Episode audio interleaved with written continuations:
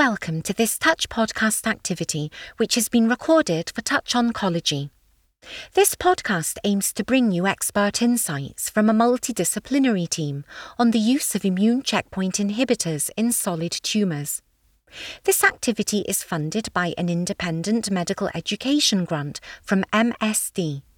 This activity is jointly provided by USF Health and Touch IME.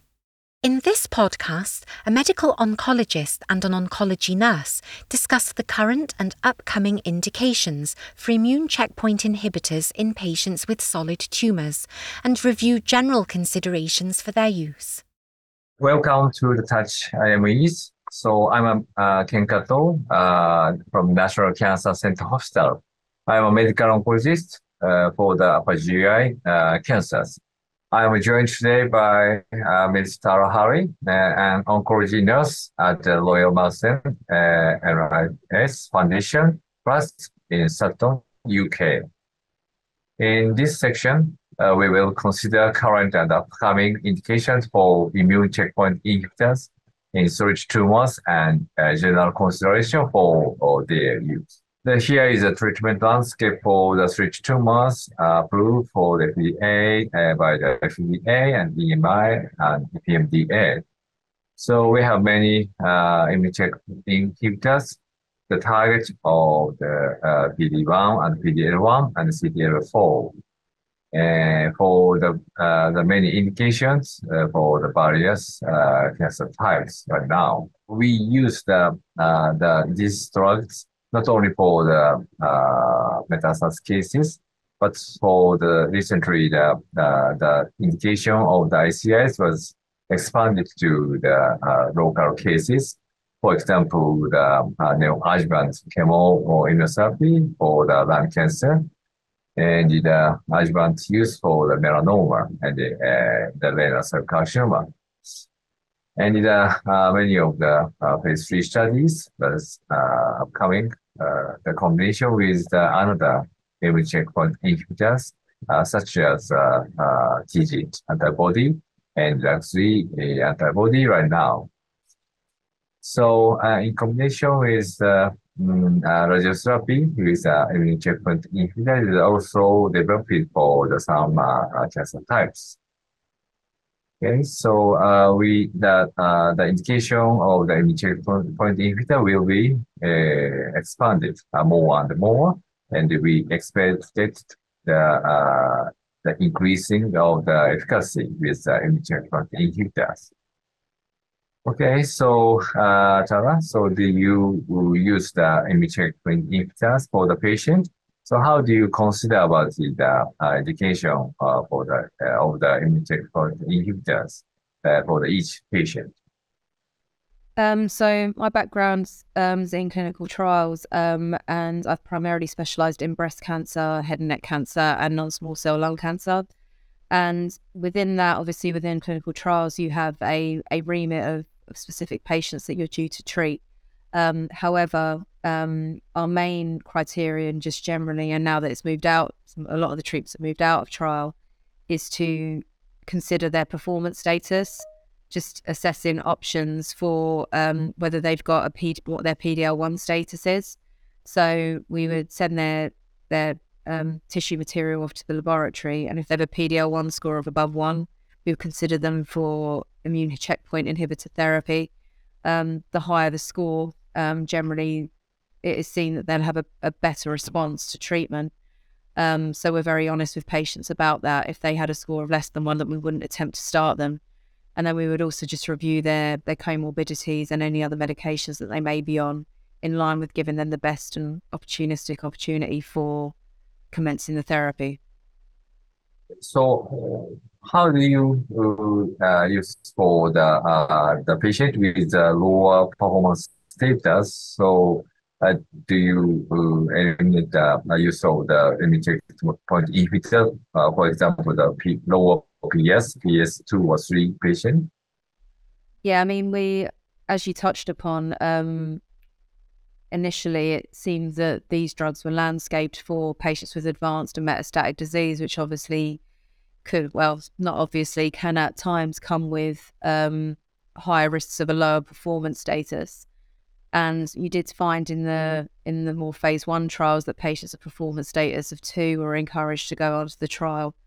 Um, but as you got we got more knowledge um, to that, it became more a naught to one, naught to two performance status essentially.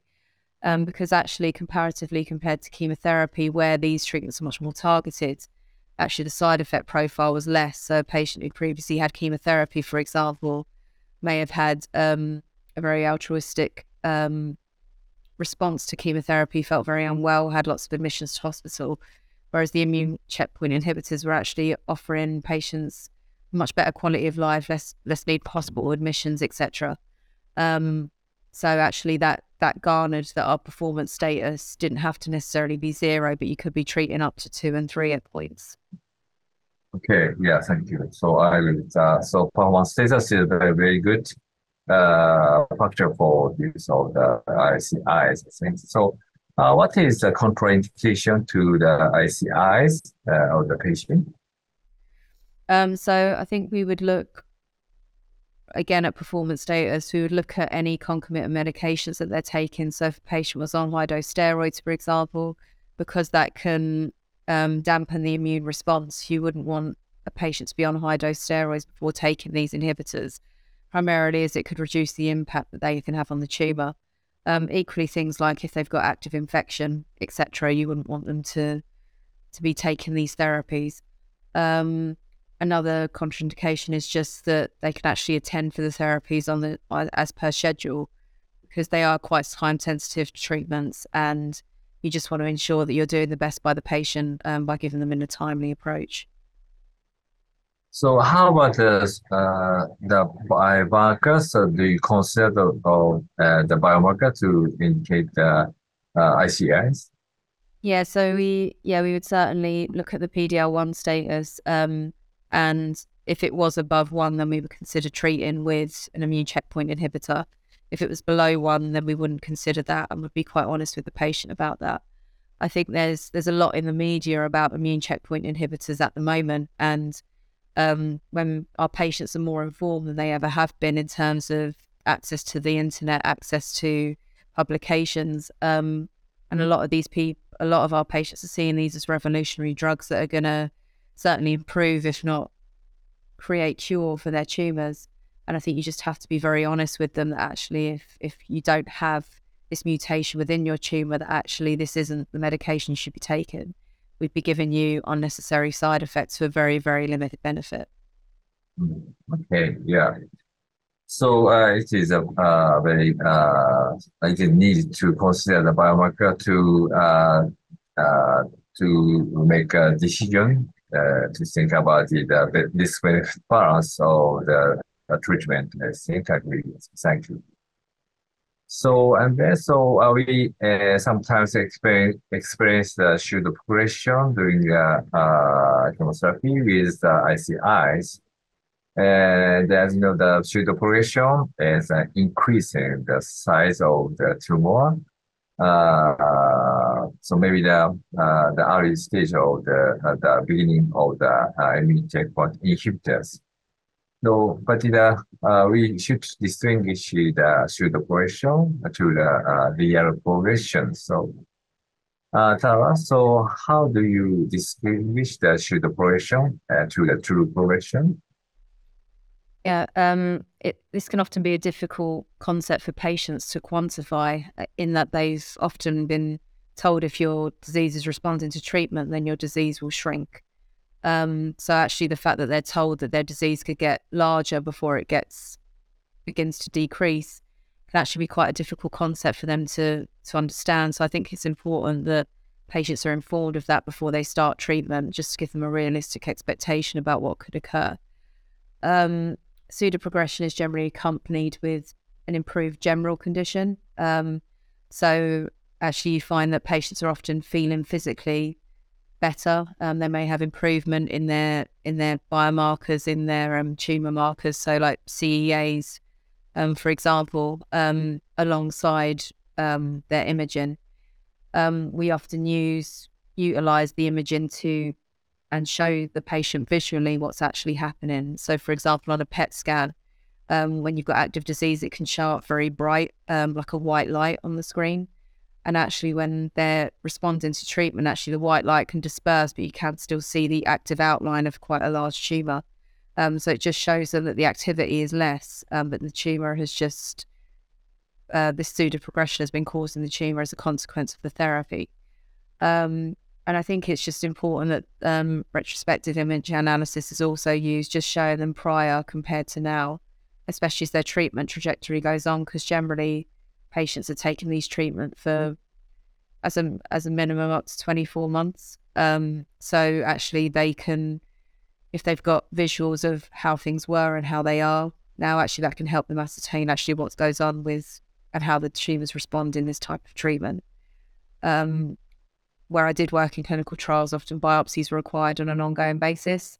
Um, and patients are very responsive to that to just know how their, their tumours were, were behaving.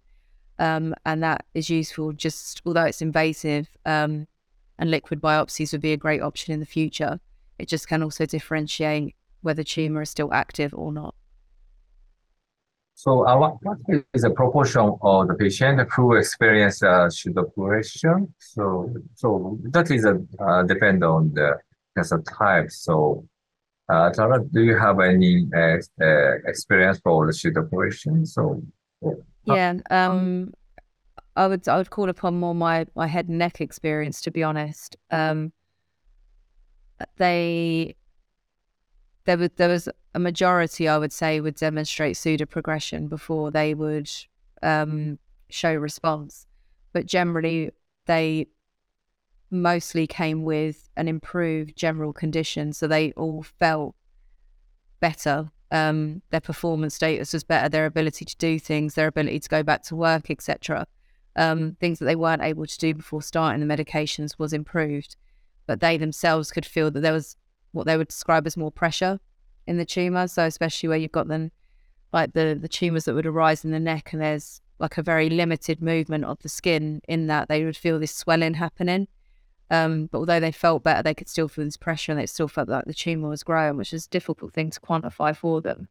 Um, so you'd kind of reach the nine nine week mark um, post three cycles of treatment that you would do the imaging and you'd notice the pseudo progression, and then you do one a further eight to nine weeks later, and actually things had reduced. Um, so yeah, it was quite notable in, in head and neck tumors, especially. Yeah, uh, okay. Thank you for many uh, helpful information. So, uh, it's time to close the decision. Okay, so uh, thank you very much. Thank you. Thank you for listening to this Touch podcast. You can access more content on this topic on Touch Oncology at www.touchoncology.com. Don't forget there are three other chapters in this series, so please listen in for further insights from the multidisciplinary team.